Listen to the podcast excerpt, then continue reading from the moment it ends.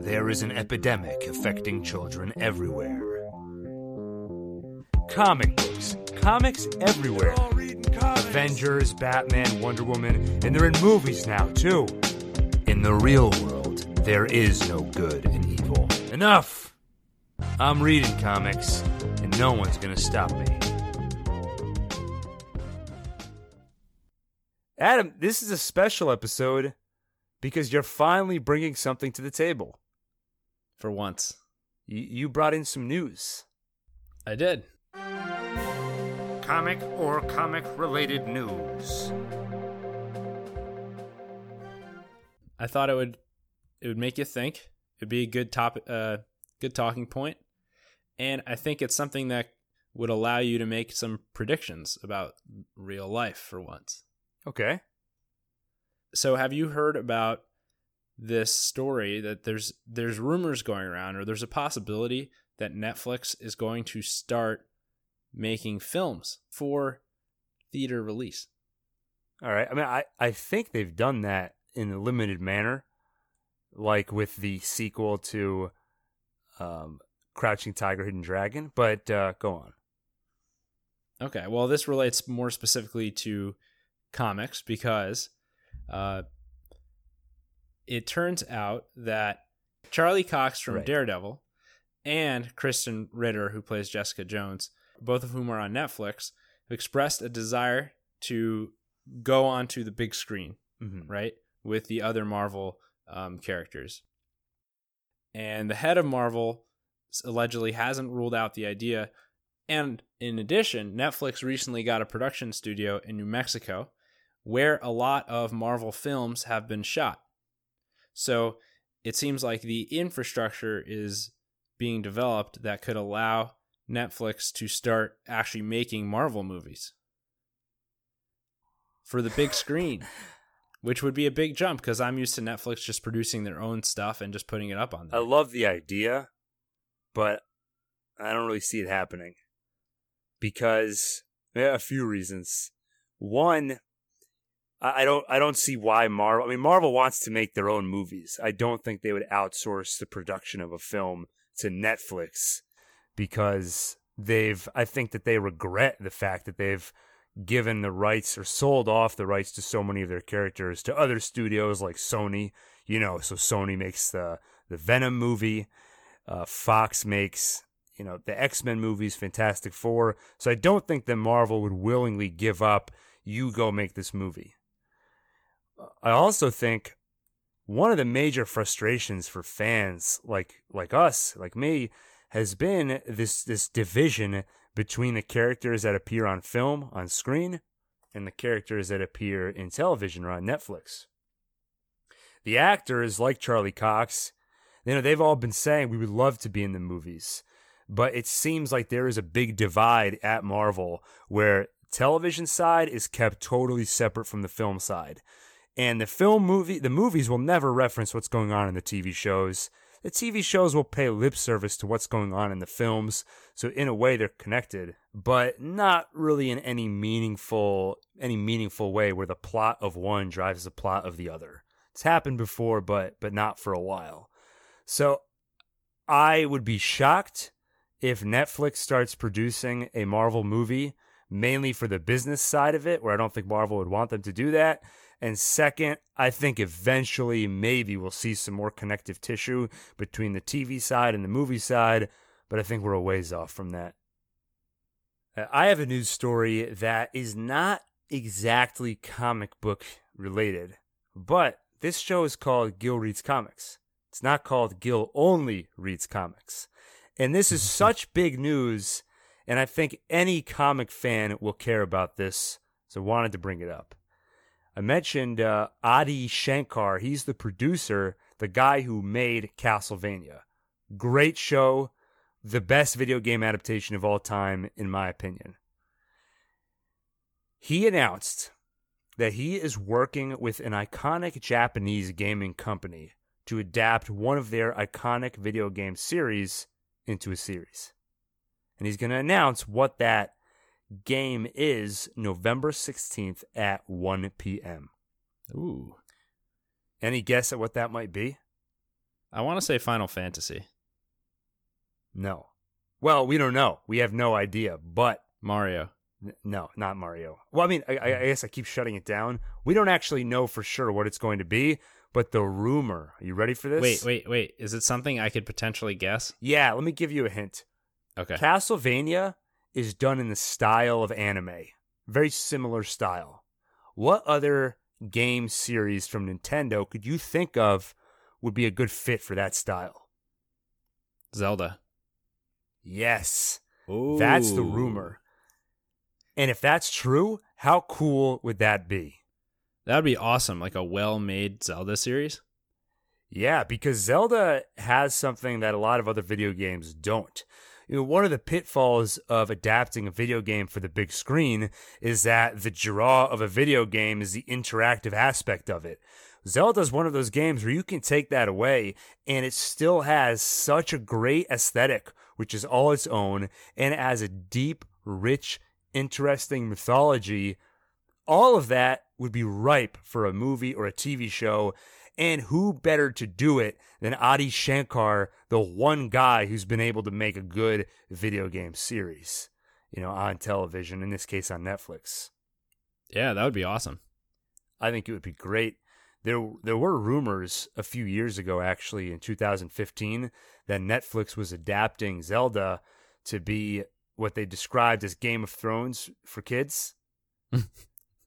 but it's unclear if that was ever a real thing or if it was purely rumor.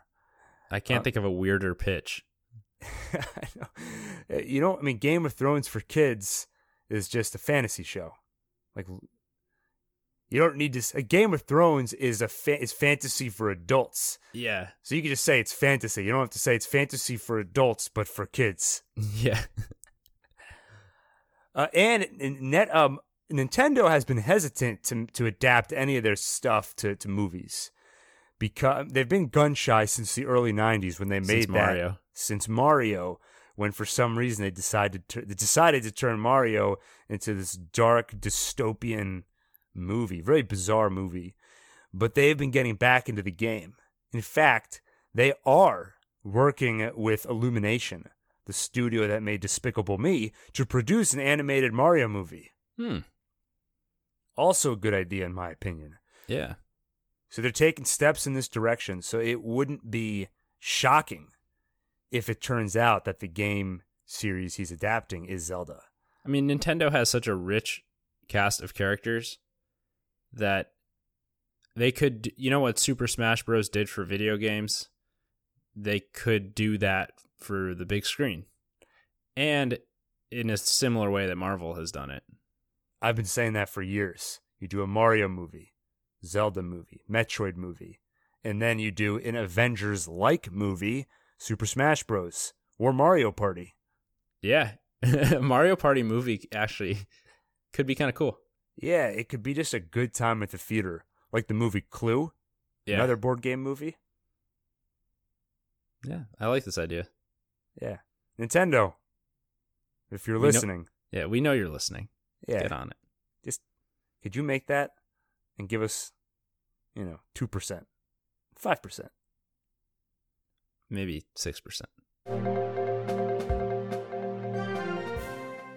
Adam, we're talking about Amazing Spider Man issue 4 today, but before we get into that, you had some homework. A few episodes ago, we stumbled upon this character, Nora Winters, who was apparently in cahoots some time ago with the Hobgoblin. She was getting exclusives on his criminal activity, you know, to make money. You were to research Nora Winters and kind of give your judgment on whether or not she should be in jail was justice properly served here? And what did you find? So I walked away from her story more confused than when I started. uh, every every resource I looked at, everything I read, it's just there's too much going on. There are too many people to keep track of, too many secret identities. Uh, so let me just give my my summation here, all right, and then you just tell me what the answer is. Okay. Okay. So it looks like she she dated Rand Robertson, right? And Randy, Rand. Does he does he just go by Randy? I believe he goes by Randy. Okay, well then this uh, wiki article I'm looking at is a, has a little error. Um, and I couldn't tell if he was a bad guy, but it sounded like he was at least kind of a hothead. Okay. But that's sort of not as relevant. Then, um, then she started dating Phil Urich. Ben Urich's nephew, I believe. And who's Ben Urich again? He uh, works for the Daily Bugle, well-renowned uh, journalist. Okay. So it turns out that Phil is the hobgoblin, like you said. But everything I'm reading says that once. So I'm not finding it written anywhere that she was dating him while knowing he was the hobgoblin. Hmm. And then it turns out that once his identity was was somehow exposed, he takes Nora hostage. and and so I just I don't know to what extent she was in cahoots with him versus uh, was misled by him. Hmm. So, well, I'll say this: we, you and I, we took a stance the first time we came across this and said she should not be walking the streets; she should be in jail. And now it seems the story might be a little murkier than we thought, and maybe, maybe she deserves some forgiveness, Maybe or, or maybe she didn't even do anything wrong at all. possibly it, it all hinges on whether or not she knew Phil was the hobgoblin while they were dating, Mhm. while they were dating voluntarily. Right. Um, because it, if she just didn't know, then I can't really blame her. Right. But if sh if they were dating and she knew that he was a villain and he was doing bad things, and she was doing nothing to stop him, then I mean, she can't just she can't just mosey around society. and that appears to be the current continuity. So, Adam, sometimes what'll happen with comic books is that continuity will get very murky to the point where it's like a Schrodinger's cat situation because you have all these different stories that were told over the last few decades, and then writers of the current run are kind of left to pick and choose what of all this actually happened. How do we make sense of this timeline? And they'll have a character reference something in a very certain term, in very certain terms, and that kind of coalesces it and says, all right, it's a murky continuity, but based off the fact that Peter Parker just made reference to Nora knowingly working with the Hobgoblin, that's what we should take as truth right now. So Mm. that might be what's happening here. With sort of a murky continuity, and right now they want to paint Nora as this kind of gray area, not really by the book uh, person. Well, then that's the interpretation I'll go with, and I'll say that she she shouldn't be just walking free, going bowling. Yeah. By the way, relevant to the comics, so they they all went bowling, right? yeah. She used to be in a bowling league. Oh, okay. Nice. Yeah. Um, I guess it was that was mentioned in one of the Amazing Spider-Man issues. Yeah, I think when they were bowling. Okay, so so it came up. It came up while they were bowling. I think so because when you said that, part of me sort of remembered, yeah, I knew she was a good bowler. Mm. How would I have known that? Well, you know, they since it. since you just kind of you just relay to me the important bits of each issue, you may have glossed over that. You also Right. may have mentioned it, and I may have not necessarily paid the most attention at that point. Yeah. Every once in a while while I'm talking, I just see you you look sort of semi-conscious just staring off to the side. Might have been one of those situations. Huh? Yeah, yeah, exactly like that. oh man, if only we were posting the video of this one so people could have seen Just your the expression drool, just now. the drool just puddling around my desk. Okay, well, with that resolved, kind of, we can all stop losing sleep over it. Let's dive in to Amazing Spider Man issue 4. Adam, we left off on another cliffhanger back in issue 3. Remember that? Yeah. Uh, wow, that was a while ago. Yeah. That's when the the Spider-Man uh, that was produced by the Isotope Genome Accelerator is uh, basically riding on top of a Tri Sentinel, and it seems like he's controlling him like a marionette, Yeah, I'm or, impressed. or that like you, uh, Ratatouille. or like the guy uh, uh, uh, in um, Doctor Strangelove. You know, he rides the atomic bomb. oh yeah, waving his hat around. yeah, it does remind me of that. There was another cliffhanger. Remember at the beginning of the issue, we had the scene of the the guy that the, the rich guy who went to Africa to shoot an elephant, and then Right. the local who's showing him around got a knife in his chest. Yeah, Well, we revisit that at the beginning of this Mm. issue. And you speculated that this was something to do with Kraven. Yeah, that's right. Okay. Wow, I you know it's like making me feel good to hear you use all these. You said Tri Sentinel, you said Isotope Genome Accelerator. This is impressive. I have a, a stack of flashcards with these terms, and I'm just studying Yeah. them. I got to impress Gil tomorrow. Yeah. Uh, we revisit that guy who shot the elephant, and uh, the local got a knife in his chest. So this guy runs away and he falls down. Moving on from that, The one with the knife? we cut to. No, that guy's dead. Okay. The other guy, I see. Yeah, he falls down. We cut to Mendel Stromm. Is that He's two supervillain? two names or one? That's well, that's two names. That's his first name is Mendel, and his last name is Stromm. S T R O M M. Okay. You probably know him as Norman Osborn's old college professor, right? Uh, just to, to remind me, Norman Osborn is the elder Osborn, correct? yes. Okay. And no, I don't know him as that. Well, he was Norman Osborn's old college professor, and he eventually became a part of Oscorp, where he did the early research which created the Goblin Serum, which famously turned Norman Osborn into the Green Goblin. mm. Okay, so I've actually seen this man depicted on film. I don't think Mendel Stromm was in Spider Man. They probably um, d- just had generic scientists invent it. Okay.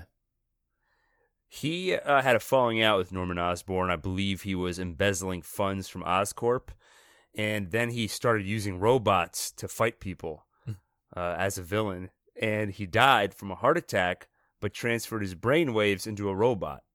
And now, over the years, it's kind of become a running joke where he'll die and come back as a robot or a cyborg, and he keeps reappearing in all these different forms. He's also sort of a B list villain. He doesn't really get a lot of respect, and that's kind of a running joke in this issue as well. Hmm. He's like Turns the Rodney out- Dangerfield of villains. It's exactly like that. Well, it turns out he's the one behind the current Tri Sentinel attack. Hmm. And where did he get that Tri Sentinel? From the Life Foundation. You would like this.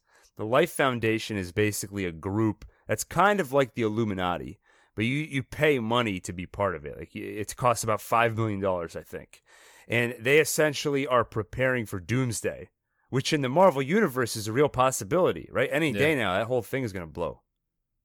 Well, you know what? The, even in real life, there are groups of of wealthy people who are into survivalism who who like have these. I, think there's one company that's created this massive underground bunker somewhere in, in like California for the rich and famous, um, just in case, and like people can pay to have a slot reserved there. Do they have weapons in case? Because what if Doomsday is caused by some sort of attack? So you don't need just a bunch of cans of beans and, and food. you also need some offensive weaponry. I would hope so. Well, the Life Foundation definitely does. They have a Tri Sentinel. And they went bankrupt years ago, so they abandoned everything. And Mendel Stromm came in. He, he's he's uh, hanging out in their bunker, and he got the Tri Sentinel. So did he come in as a as a robot? So right now he's in sort of a cyborg form where he has a human face, but behind it is a bunch of robotics. Uh, so he's mostly metal, Okay, just some human biology in his face, I think. it's the nose. The nose is the one real part of him. His nose is pretty much, yeah, I would say his nose right now is 25% of his entire being. when I was in middle school, on the first day of biology class. It was our first time ever learning biology in school. Uh, the teacher was conducting like a lesson to teach us what the what life is, like how we scientists define life. And so he had each student come up to the board, uh, to the whiteboard, and write down one thing that they thought was necessary in order to declare something living. So some people wrote what you'd expect, like it needs to breathe or it reproduces. One student wrote has a chin.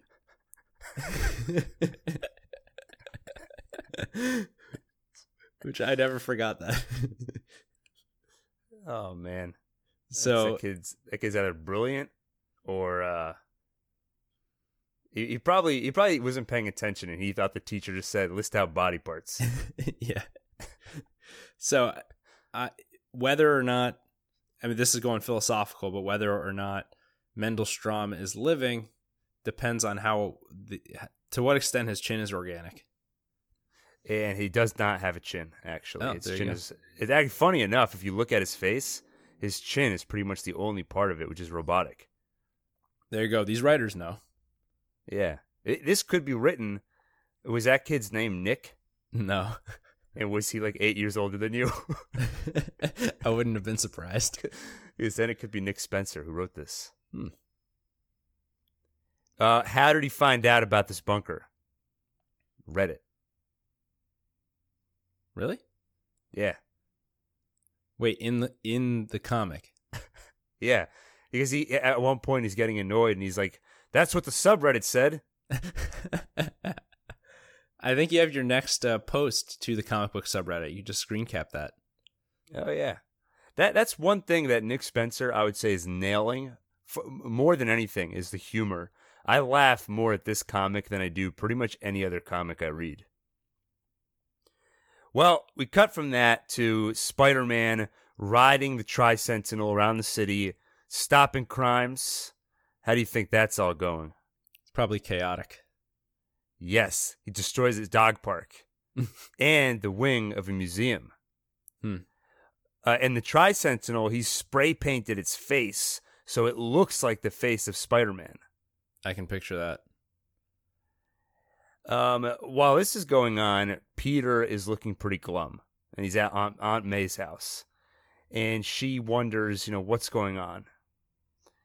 Um, he can't tell her the truth, obviously, and he starts he starts monologuing. He says that he feels powerless, right? He says, "Lately, I can't really stop trying to take responsibility for anything and everything around me. It's like I see something wrong." And I have to do something Uh, even if I have no idea what I'm doing. even if he has no power, he still has great He's- responsibility. Exactly. And you see him uh, helping an old man across the street. You see him feeding the meter, you know, when someone's about to run out of uh, time Mhm. at the parking uh, at a parking spot, he puts money in. So he's still a hero. exactly. He can't give up that responsibility. And by the way, he gets arrested for that because it's illegal to feed the meter. Hmm. He got arrested. Yeah. now, should that be illegal? If you see that someone else's parking spot they're about to expire, you put money in. Should that be against the law? um, no, but the fact that it is against the law just goes to show you, uh, they just want they just want to give out tickets and collect fines. In fact, I was reading about uh, a guy in New York just earlier today. I read an article about this man who has been fighting all these red light cameras uh, somewhere in New York State, Mm-hmm. and they actually took one of the red lights and shortened the, the length of the yellow in order to trap more people with the camera and that's actually led to like some accidents and i think even some deaths because people expect a certain length of the yellow and when they make it shorter than all the rest just to trap people on the camera uh, screws up with their driving behavior. But so he's he's a hero. He's been going around um, taking this like long pole and just pressing it into the camera and just pointing it away from the road so so that it can't it can't um, catch people anymore. And he's been like destroying them and uh, now he's running for political office on like to try to get rid of these. Wow. Hopefully somebody writes a comic about him so we can talk about him on this show. Yeah, Yeah. Uh, so it seems like Peter's sense of responsibility has sort of been amplified, right? Or, or at least it's the same level as it was before, but because he no longer has that power, it's now geared more towards these little good deeds than it is towards stopping giant robots and villains and that sort of thing. Yeah, it's it's it's either been amplified or I think the the side of him that also kind of was more fun and relaxed is gone and so it unmasked more of the sense of responsibility that he had. Unmasked. Ah, Literally. yeah. And the the way you just said sense of fun could not be more spot on because while he's wallowing in self pity, you know, about being powerless, Spider Man's having a grand old time. You see him courtside at a basketball game taking selfies with the basketball players. You see him on some talk shows. He starts wearing stickers, advertisements. you like like money. a NASCAR driver. See, this is what I would do if I were Spider Man. Yeah, I, I have no doubt about that. Uh, but what what happened? because you're not you're not very heroic. No, but I do like money. Money. Well, you, and, and you are heroic as long as being heroic means sticking it to the man, like bending red light cameras. yeah, out of the way. exactly. I get a special sense of of something right from that. I'm chaotic. You know, you know those like charts where they show like like neutral good or like chaotic good or like ordered evil and like that that kind of thing. Right, you're chaotic good. Yeah, that's how I I see myself sometimes. Learning it. See, this is this is not just about by reading Spider-Man, we're learning about ourselves. Exactly. And what's going to happen to that money if and when Peter Parker and Spider Man recombine? That This could be another one of these Doc Ock situations where Peter Parker benefits from the deeds of someone else and he can feel guilty about it. Yeah, but in, in this case, I don't think it's fair to say it's someone else. That's These true. parts it literally is being. him. Yeah. Yeah. Uh, Aunt May knows that Peter's kind of fallen on hard times, so she gives him a birthday card with money in it, even though it's not his birthday. and she says, "Don't worry about the money. I've been playing online poker." wow. I guess she's good at it. See, I like that because sh- there's layers to her character. You would, it never did you think there was going to be a storyline about Aunt May getting into online poker, uh, and- and I don't know if it'll turn into more of a story than that one throwaway line, and, and maybe she's just joking, but I hope not. I I feel like Aunt May. I'm not.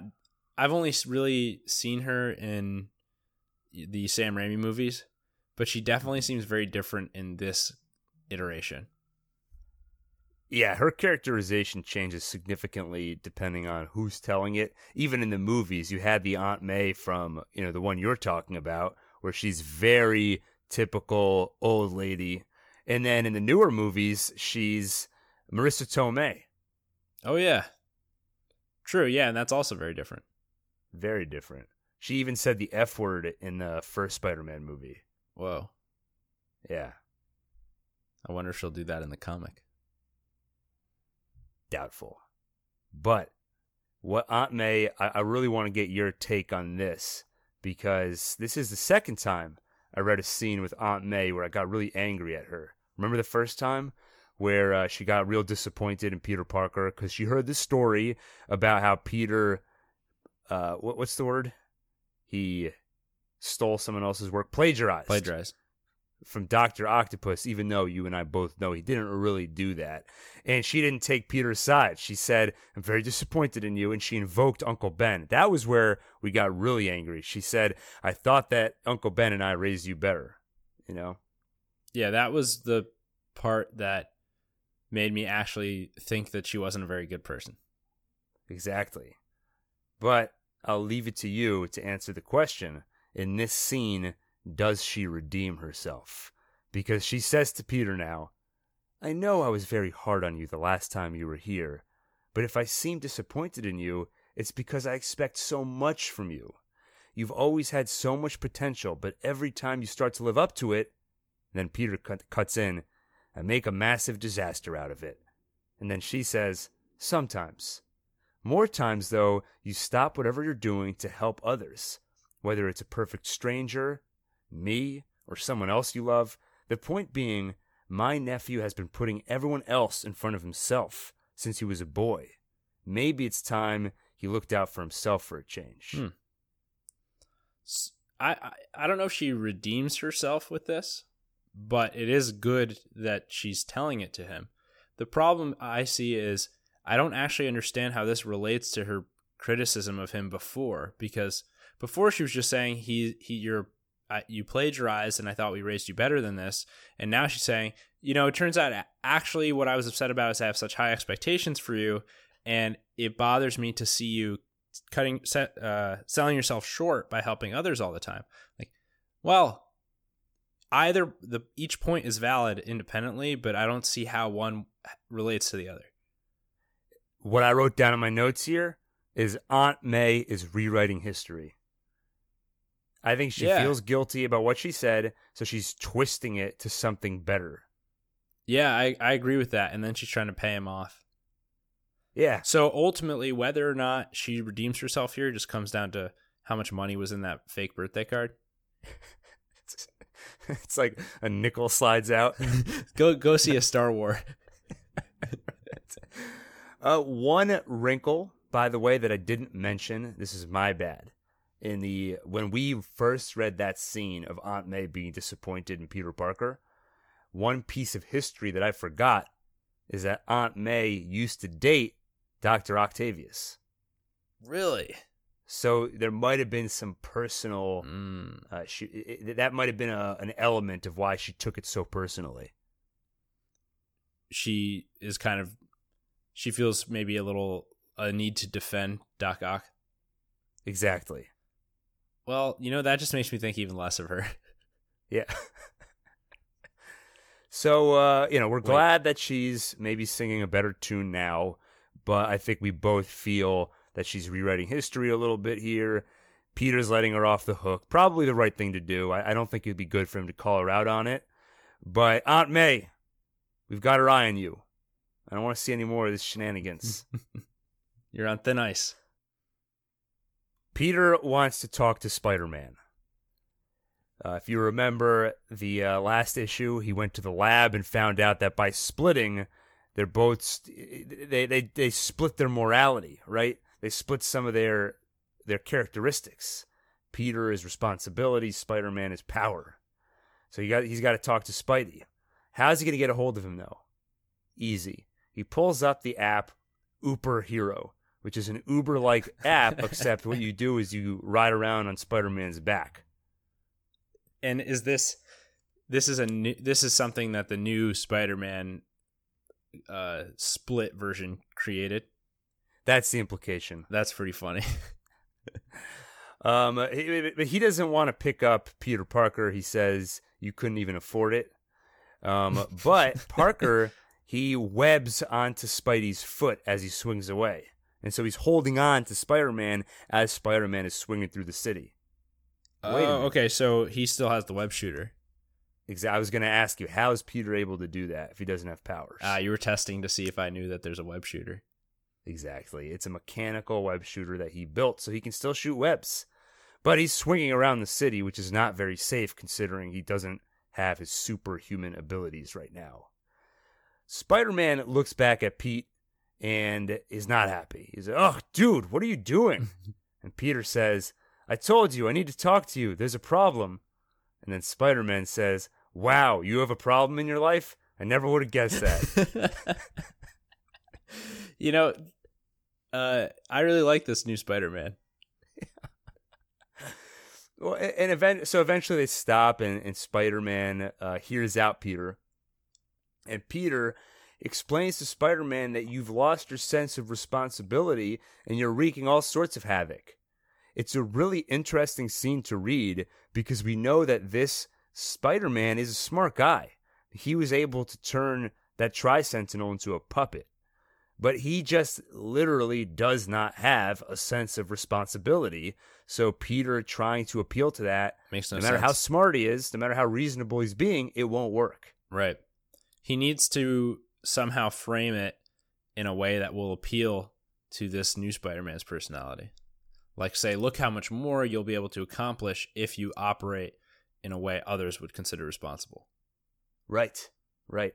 Now, it, losing your sense of responsibility, is that the same thing as losing your morality?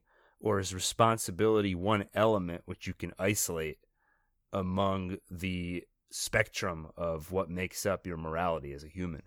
I think it's a big component, but I, I don't think it's equivalent. Right? Like, ev- everyone has a sense of right and wrong. Whether or not they're a responsible person kind of determines how much the notion of responsibility plays into it. So I bet you even this um, new Spider-Man has the capacity to feel like someone wronged him, or he has the capacity to judge other people, which would imply he has a sense of what's right and what's wrong. It's just a sense that doesn't really pay much respect to responsibility.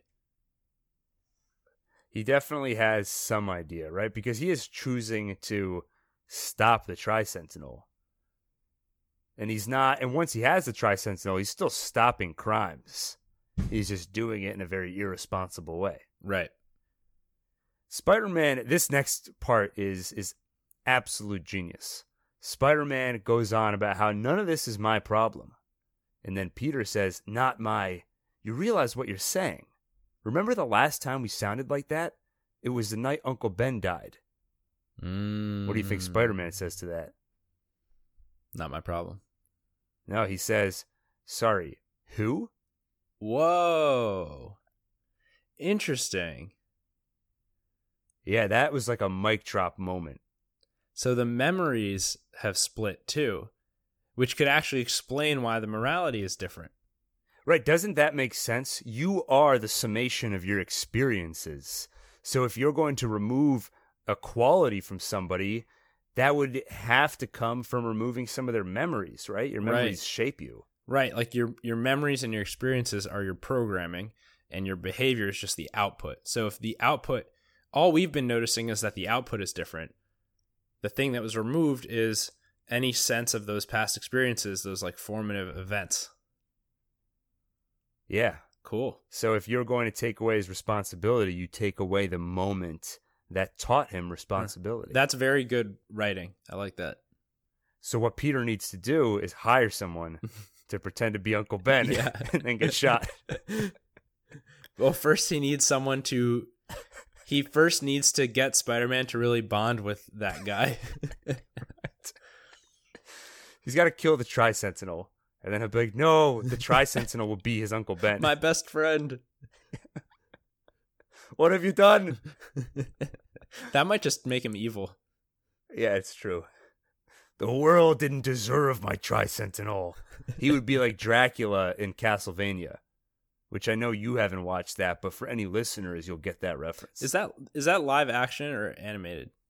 animated? And I should watch it, right? It's really good. We'll talk about it um, in the news section, Okay, cool. or depending on the order we edit this, we have already talked about it in the news section. Oh yeah, that was fascinating. Um, so Spider Man webs up Peter Parker, swings away. He doesn't want to hear any more of this. so he doesn't want to know about the what who Uncle Ben was. no, he doesn't care. Huh. And while Peter is stuck there, so it takes an hour for webbing to wear off, and he's sort of realizing, wow, this this sucks. I never realized how annoying this Is it- was. So that's what that feels like. Yes, it's another one of those moments. And he's thinking to himself, what what should I do to pass the time? And one of the things he considers is catching up on podcasts. I feel like one of us wrote this. It's great. Um, eventually, when it wears off, Peter goes to see Doc Connors. And he can't tell him what's going on, but maybe he can get something. But when he walks into the lab, it's like a mausoleum. Hmm. Everything is so dark. One girl is holding a candle, like it's a candle lit Vigil? vigil. You have a guess at what's going on here? Hmm. Uh, he didn't die, did he? No. But you're close. Someone died. Or something. Some maybe something with the genome isotope genome accelerator went wrong. Well, remember how Spider Man learned that the characteristics were split between him and Spider Man? Oh, he did he test it on like a rat? Yeah. The mice died. Oh. that's uh that's isn't that just part of science? Well, th- this is an ethical lab. They don't want to kill any animals. Uh, but you they know, there is- zap them. I saw a sorry, go ahead. No, no, no. Go ahead. I saw a picture online of a statue at some kind of research institution, and it was a pic. It was, it's a serious. It's not meant to be a joke. It's like a big um, mouse in a lab coat with like glasses on, and it's sort of a memorial for all of the mice that have perished in scientific research, kind of in gratitude. Wow. Yeah. But they're gonna keep killing them. No, they're gonna keep doing it, but they'll build them a statue. Yeah. Well, it turns out, Dr. Connors explains, the mice were having separation symptoms that got worse and worse. Memory loss, uh, Mm. cognitive abilities were worse. They lost spatial awareness. And eventually, they just died. So the, I feel like they're setting up for uh, Curt Connors to potentially help with this little predicament. Maybe. At a minimum, they're setting up that if Parker and Spidey don't recombine, they'll die. Oh, It's like Flowers for Algernon, where the main character was given the same. well, in that book, the main character was given some drug that makes you smart, Hmm. and he was um, mentally handicapped. And a mouse was given the same drug, and I think the mouse died eventually. So they were like, "We got to get you off this drug." Oh, that sucks. Except in this example, it's about the isotope genome accelerator. okay, well, so this this isn't this a good way to persuade the other Spider-Man to recombine and just say like, look, dude, uh, we're gonna die if we don't recombine. Well, let's let's see if that argument works in uh, the next issue. No. Well, there's a little tidbit before the issue ends. Okay. We're back with Mendel Stromm. Oh yeah. He's going crazy because his Tri Sentinel got taken by Spider Man. He's monologuing to himself a whole bunch, and then he starts crying. and he says, It's all just so pointless. I'm destined to be a footnote, the guy who got ripped off by Norman Osborn twice. and then a mysterious voice comes in. Now, now, Mendel, you shouldn't be so hard on yourself. The voice tells him he's there to help, and he has gifts. Hmm. Uh, when when when Mendel tells him to show himself, he says it's not possible at the moment. And then, uh, what do you think those gifts are? It's more trisentinels. Robotics. Uh, Four of them at least. Hmm. Who is this mysterious stranger? We don't know. who could this be? Okay, I have a few. Go I have a few theories. It could somehow relate to the stuff going on in Africa, but I think that's less Hmm. likely due to the geography. It could be so just based on the voice you used, which means nothing in in this context. Um, it could be Kirk Connors in lizard form, which I also think is not true, or it could be another aspect of himself. So it sounds like his identity has been kind of like bouncing from one uh, thing to another, sort of like Voldemort. And so, what if this is another th- side of him, kind of gifting himself something? And maybe he had at some point gone through a similar isotope genome accelerator process. Hmm. I think all of the, by the way, I think all those guesses are wrong. They're definitely wrong. Okay. Um, my first thought was that it was Norman Osborn Oh, I that did flash through my mind too as a possibility. because of Spider-Man, the movie, right? When Norman became Green Goblin, he would hear a Green Goblin voice in his head talking to him. Yeah. But that's also wrong. Oh. Well, actually, we don't know for sure. So the next issue, which we'll get into right now, Yes. we learn a little bit more about this villain. Can, okay, before we do that, can I can I ask you a question? Like a, Yeah. a question about you. All right. If you went through the isotope genome accelerator, which two things would come out? Whoa. Um It would be well, I'm a pretty smart guy. So one half would be the smart guy. Hmm. And one half would be the probably the more creative side, right? That knows about comics and movies and stuff. So instead of one side wreaking havoc, one side would be super productive, like inventing formulas and Hmm. science, and the other half would just be watching movies all day. it sounds like it would be better if you went through that. Yeah. Well, except that then then we would both die after like a week. True. But so you you what you're saying is you would end up with with one Gil that just sits there and consumes comics and movies and TV shows all day, but never analyzes them or reflects on them through through podcast. And then the Oh, other side sad thing. would be Yeah. off inventing a cure for cancer. No, I, I'm I'm changing my answer. There'd be the podcasting side of me and the content consumption side. So it's like I'm taking in all this content, but I can't podcast about it. Or I can podcast, but have nothing to podcast about. That would be a sad sight indeed. Let's get into issue four of Amazing Spider Man. Adam, this whole time you've probably been thinking there's somebody that Peter should talk to about all this. Who is that? MJ. Yeah. So he does exactly that. And how do you think she reacts to all this? I bet she just kind of makes jokes and vaguely insulting remarks. Not even that. She's just totally good with all of it. She says, um, you know, I thought that what I wanted is Peter Parker all to myself, but it turns out that I fell in love with a hero. And, and specifically, word for word, she says, that burden he carries around is why I kept pushing him away. But now I'm starting to realize it's also why I kept coming back to him. And then they kiss. Um, so she's saying that I don't love you if you're not Spider Man. Exactly. Hmm. I feel like that's pretty obvious. Yeah, and but also doesn't it feel like she's kind of letting him off the hook for keeping this secret from her? in the sense that it you know yeah if you told me what had happened then you would have lost me so so i understand why you kept it secret Well, she doesn't. No, just uh, I feel like she should be upset with him for not mentioning. Oh, by the way, I split in two a couple days ago, and the reason why I'm not fighting crime is because I was split, uh, kind of cloned.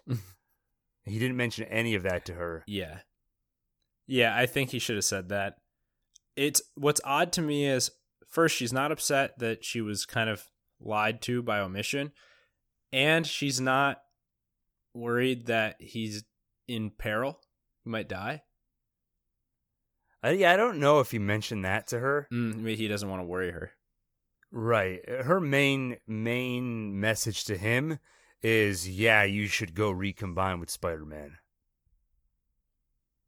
or else i don't find you attractive Right.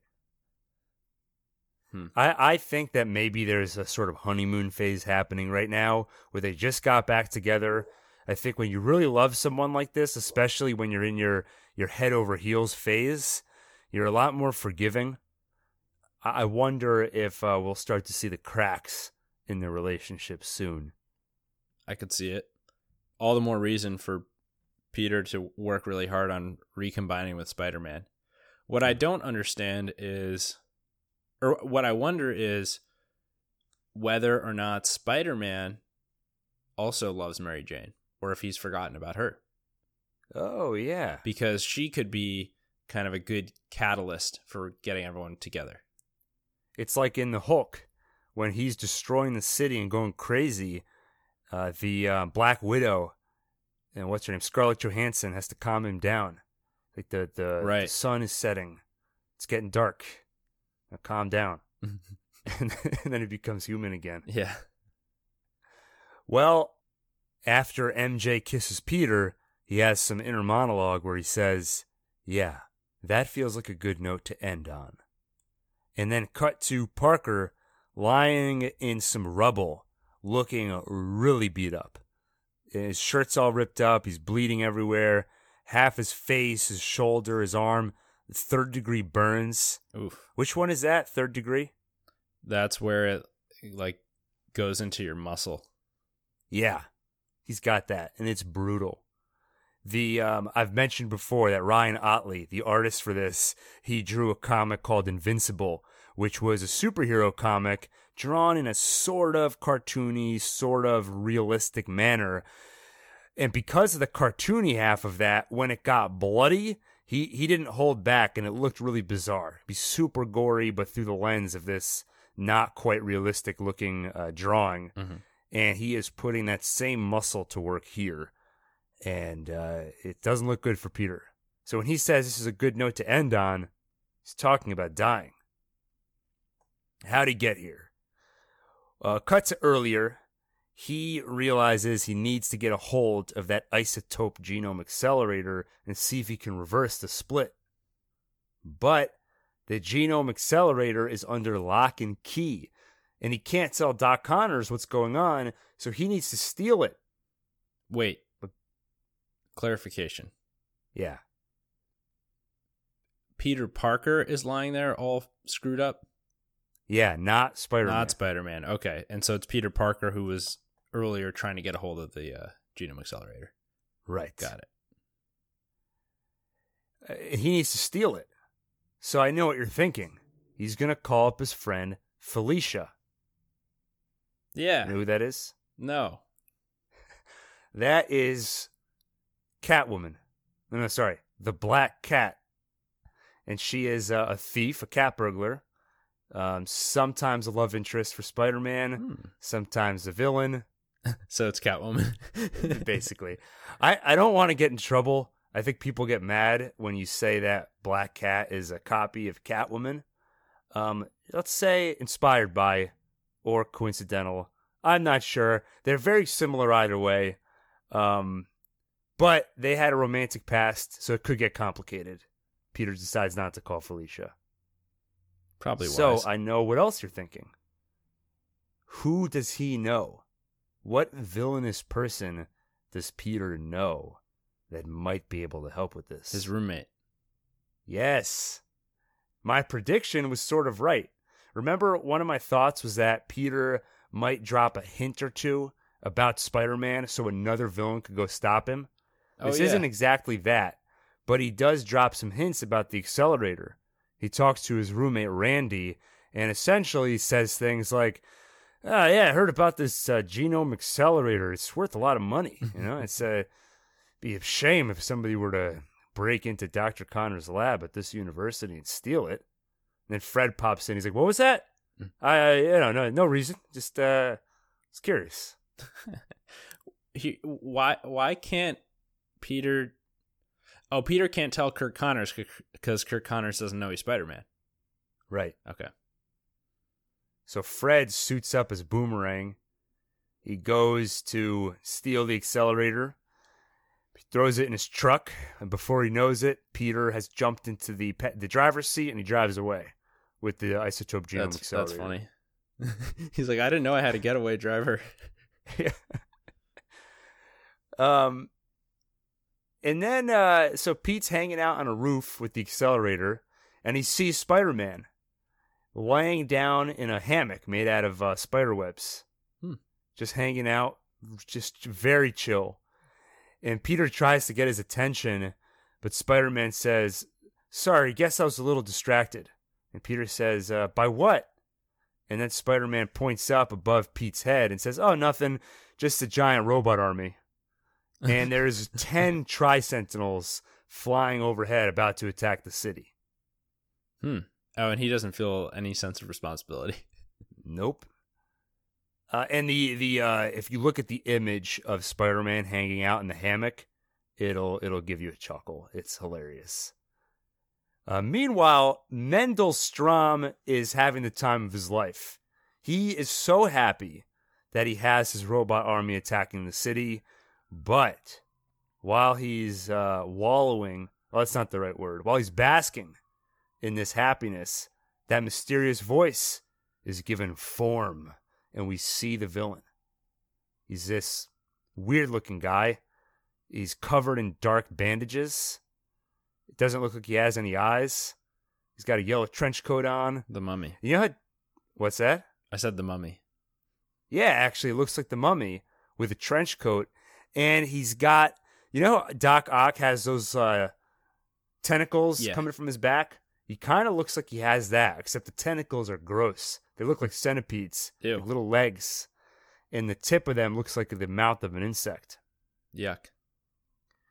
Remember how I was telling you about the guy in the jungle, and I mentioned how every issue had a scene of that, and I just didn't mention him. Mm-hmm.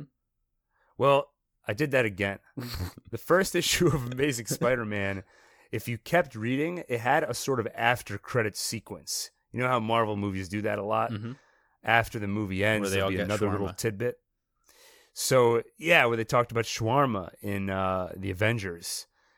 In Amazing Spider-Man issue one, if you kept reading, there was a tidbit at the end where you see the origin story of Mysterio. And it it gets to the point where Mysterio is on trial for some previous crime he committed. Uh, suddenly, the trial's interrupted when his lawyer vomits a bunch of bugs, Ugh. And one guy blows up from vermin ripping him up from the inside. This this is so appetizing. Yeah, it was just it's it's one of those scenes that's kind of hard to look at. The whole place gets overrun by bugs. Everyone everyone gets killed in the courtroom. And uh, then this guy shows up, and it turns out that he can control bugs and vermin. Ugh. That's probably the worst superpower. Yeah, he is.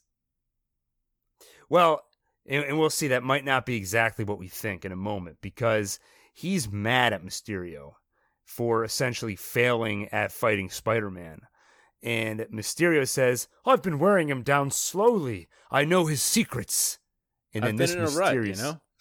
Yeah, exactly. This villain says, His secrets. His secrets are of no use to me. I know Pete better than he knows himself. What I want is some groundwork established, and no one knows how to set the stage quite like you. And before leaving, this mysterious villain says, Remember, I walked you out of hell once, Quentin. It won't be hard for me to drag you back down there with me. Quentin is Mysterio. Did they literally go to hell? Well, back in 1999, in issue 7 of Daredevil, you probably remember Mysterio committed suicide. Yeah. And I guess this is the guy who brought him back, apparently. Mm, And this is the insect guy. Yeah. By the way, I think your insect voice should have a little more of like, I brought you back from hell. Like more of the sounds of like crawling bugs, like flying out, like bugs just spitting out of his mouth as he talks. I agree with you, but that's so gross. I would, I wouldn't, I, I don't and, want that. And on every once in a while, he's just sitting there. All of a sudden, you just hear him chewing, and it's like he just he just starts chewing on some bugs that are Oh, inside it's like that already. cockroach guy from Men in Black. Oh, that's sort of what I've been picturing. Yeah, I, I that that I couldn't rewatch that movie because of that guy. I Yeah, do it's not really do well with with bugs. Um, after the villain yells at him, um, some bugs and vermin start overtaking Mysterio, and he, and he starts screaming. All of a sudden, all the bugs are gone. Everything's back to normal. He's back in court, and he's just screaming in the middle of the court. So I guess all of that was in his head, Hmm. or some hallucination created by this villain. But now he can plead insanity, so it's okay. Uh, and maybe the villain can't control bugs, but can do some weird mind stuff, and apparently has the ability to resurrect the dead, as he did with Mysterio. Okay, back to the present. This mysterious villain makes reference to a deal. So it turns out that he didn't give him Mendel Stromm, he didn't give Mendel those Tri Sentinels for free. And uh, he proceeds to rip Mendel Stromm to pieces and appears to kill him. Hmm. Very gruesome scene. Well, we know Mendel wasn't totally alive in the first place. Yeah, I'm And- sure his brainwaves right now are seeking a new cybernetic Yeah. host. They're going to live on the back of the head of the new Defense Against the Dark Arts professor. Yes. and we're back with Peter and Spider Man. They're running away. And Pete is trying to convince Spider Man, you've got to turn around and fight these Tri Sentinels. He doesn't want to because he, he makes a good point, actually. He says, if I try and fight these Tri Sentinels and get killed now, then that is going to stop me from saving all sorts of people in the future. like, for example, if I cure gingivitis. well, Uh, you and then there's an gum explosion. disease is no joke. Yeah, he he actually points it out. He says it can cause heart disease. Yeah. Because all the germs from your teeth can go down into your heart. That's true. Kids, floss, brush your teeth.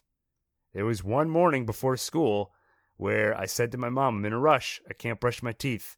And she said, oh, that's fine. Just uh, hope you don't mind all your teeth falling out. So I always brush my teeth. and you haven't lost one. Um, there's an explosion which throws Pete into that pile of rubble, and we can see this is how he ended up there earlier. So we're back in the present now, and Pete is saying to Spider-Man, "Why didn't you warn me?" Spider-Man says, "I turned off my spider sense. It was annoying." I didn't know he could do that. That's what Peter says, and Spider-Man says, "You know, uh, you can turn it off as long as you don't mind the occasional sharp, blinding pain in your brain." So I guess he's uh he's suppressing it, so it gives him this headache, Mm. you know, from not using it. Um, the next three pages are uh, are are are really funny, and I recommend reading them Uh, because it all takes place right after while Peter's lying on the ground, basically waiting to die. Spider-Man is distracted, looking at him, and then Pete webs the genome accelerator, which happened to be nearby, and activates it, and it zaps the two of them, and a big blue ball of energy forms around them. That's pretty And- impressive for someone who's half dead. half dead, doesn't have superpowers, isn't wearing his glasses. what was the genome accelerator doing there? well, he remember he had it set up there to zap Spider-Man Oh, before right, all this right. went down. Uh, so I mentioned that these these few pages here, as they're being zapped, there's some great exchanges between Spider-Man and Peter Parker. Here's one example from page 12. Peter says, "Oh, "At least I get to go out trying to save somebody's life, even if it is kind of my own, I, I guess. Hopefully, Uncle Ben would be proud." And then Spider-Man says, "Pete." Why do you keep saying the name of a delicious brand of instant rice? hey, I made that joke go- before. You did. That's why I thought you were going to love that. Yeah. And you even said you can relate to the Spider Man half of Peter Parker here. It's true. You're just like him. Yeah, he and I have a lot in common. And Spider Man goes on, You know what? Doesn't matter. My point is, I will avenge your death. From now on, I am Peter Man, protector of mediocre dudes who never really made anything of themselves everywhere. Uh, this this guy's a piece of work, Yeah. but he's got great quips. great quips. Uh, it's actually funny. He makes a quip, and then Peter even comments uh, that he never realized how annoying it was to be on the receiving end of those quips. I yeah, I hope Peter learns a lesson out of this. well, we'll see because after that, boom, they're recombined, Yes. and thus ends the split of Peter Parker and Spider Man. Good. And then, I mean, they've still got a bunch of Tri Sentinels to worry about. Yeah. So, Spider Man, now also Peter Parker, gets back on his Tri Sentinel, and he hacks the network and takes over all the rest of them. Boom, crisis averted. That was fast. Well, they were all on the same network. And they've already hacked one, so it's just a matter it's it's just like Jeff Goldblum in Independence Day. The hack to stop the aliens. Oh yeah. Um, So here's they a had- question: Yeah. Do you think Peter Parker slash Spider Man, you know, before they got split, do you think he could have done that, or is it only because they got split, Peter, and then the Spider Man version went and learned how to like mess with the wiring and all of that? Is that why they were then able to do this once they were recombined? Well, I think that even before they split, Spider Man slash Peter Parker had the scientific knowledge and wherewithal to figure out that he could do this. Mm, but th- would he have had the but gusto? maybe the sense of responsibility would have made him too risk averse to try doing it. Yeah. Well, that's what I'm getting at. Is I hope that the time they spent split maybe gave gave Spider-Man slash Peter Parker some insight about himself, and then maybe he can walk away from this a little bit more powerful than he was before.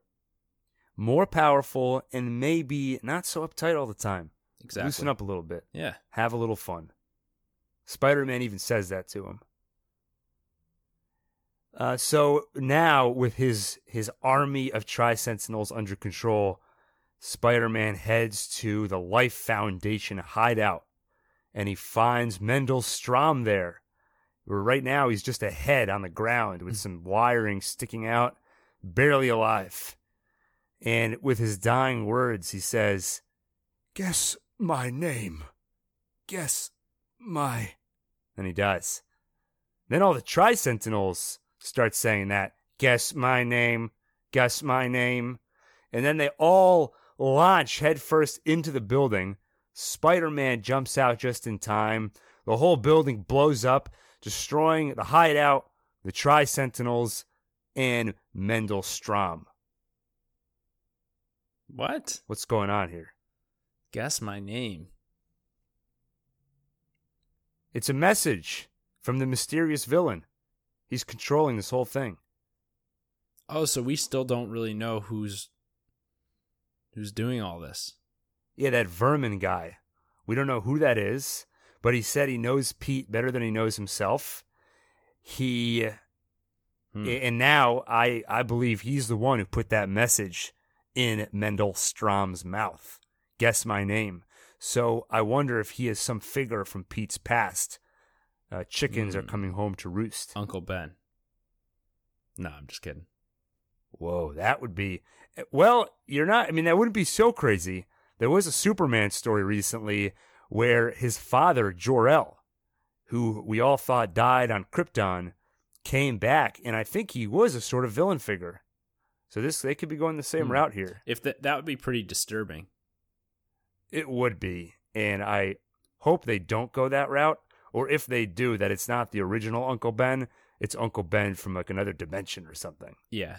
I wouldn't want them to it kind of sour my feelings about him. Yeah. And he would it's his whole origin story. So I don't think they're doing that. Yeah. We, I mean, we have no reason to think that besides you just said it right now. I almost got angry at you when you said it. Like, don't say that about Uncle Ben. Don't sully his name. Later on, we see Pete and MJ hanging out on the couch.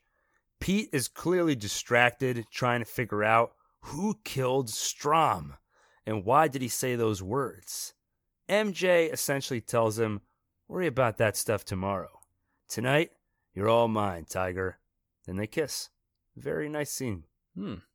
Yeah, I bet she's excited to have the full man back. Yeah. The, the man she loved, not half the man. That pathetic worm. That guy- just- uh, remember Black Ant and the Taskmaster? Yeah. Taskmaster, I remember he he has the coolest power. Yeah. He, the two of them were trying to steal the genome accelerator a few issues back. Oh yeah.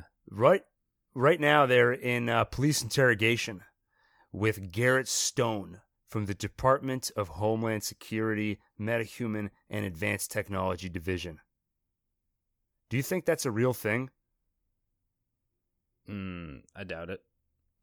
You don't think that the homeland that the government has some department that's there just in case there's any of this superhuman stuff, aliens attack.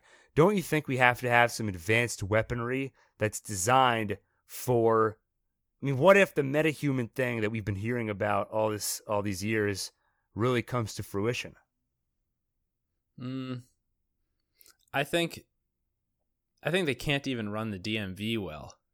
I don't know why they would I don't think that they would be prepared enough for something like that. Although I That's... do know I know they have contingency plans prepared in case of alien invasions and things like that. And uh, they do have networks for the continuance of the, the government even in an apocalyptic scenario like these systems of bunkers around the country. Uh, but i don't think they've prepared specifically for if like humans start mutating and getting advanced abilities i think you're wrong but we'll have to just agree to disagree on this oh, one man I, I thought you were going to say you're wrong and let me tell you about it because that would have been awesome just this morning, the New York Times released an expose on what's being called the Spider Man Initiative. I read an article when I was a kid, about 15 years ago, that somebody invented a glove that essentially replicated Spider Man's ability. It was so sticky, you could stick to the side of a building. And I got so excited thinking, it's happening! I can be Spider Man. That I never heard about that technology again. I think I remember that. They were talking about how it, it uses um like the same stuff that a gecko's hand is made of. Yeah. Yeah, and then the closest thing we have to it now is like these giant suction cups. right. I read that and I was like, the news is awesome. I'm going to read the news all the time. then and then I realized became... that it's not all about that. Yeah.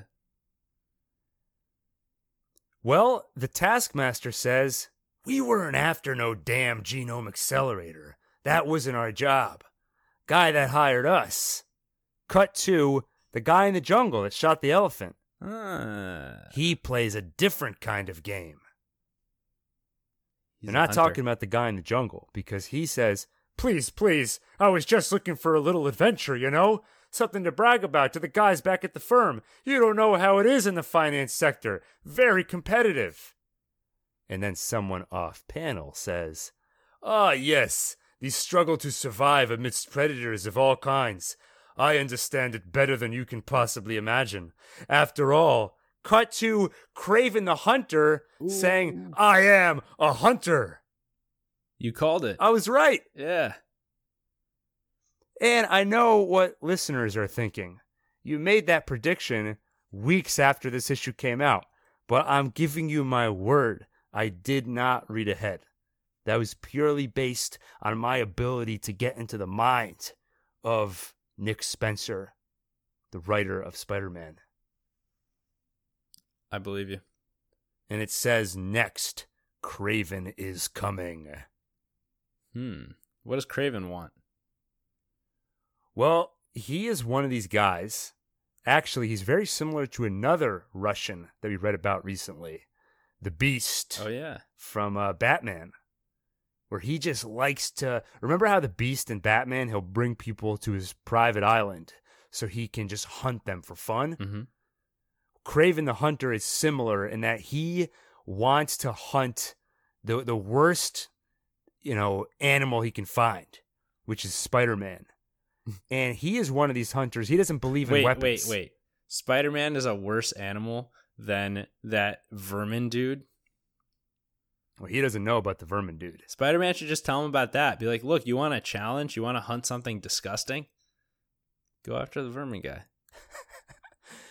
the, the problem is at this point it's become personal hmm. Because mm. there's been this back and forth between Kraven and Spider Man for years. So he's got to take down Spider Man. Uh, let me tell you a little bit more about Kraven, just so you can, just to whet your appetite yeah. for what's coming. So he doesn't use the typical tools of the trade. Doesn't even use a bow. He wants to kill animals with his bare hands. And if you saw a picture of him, you would say, oh, yeah, he looks maybe about 30. He's 70 because Wow. he drinks a potion that he got from a voodoo witch doctor named Calypso that's made of herbal, po- uh, herbal stuff, which gives him physical powers. The strength, speed, and senses to match a jungle cat and prevents him from aging too much. Is that what makes him villainous too? what makes him villainous is just that he's he just is villainous. He's Okay. obsessed with with fighting, with just just he wants to be a hunter. It's in his blood. Right. Well, because oftentimes the story we see with villains is that the thing that gave them the power is also what made them evil. That's but true. It seems like but this guy was evil beforehand. exactly. He he grew up in Russia, and then he found employment in Kenya, Africa. Hmm. And while there, he discovered the joy of the hunt. A nut job. it's a nut job. Get a normal hobby. Uh, it feels good to be right. I think that's a good note to end on. I'm Gil, and I read comics.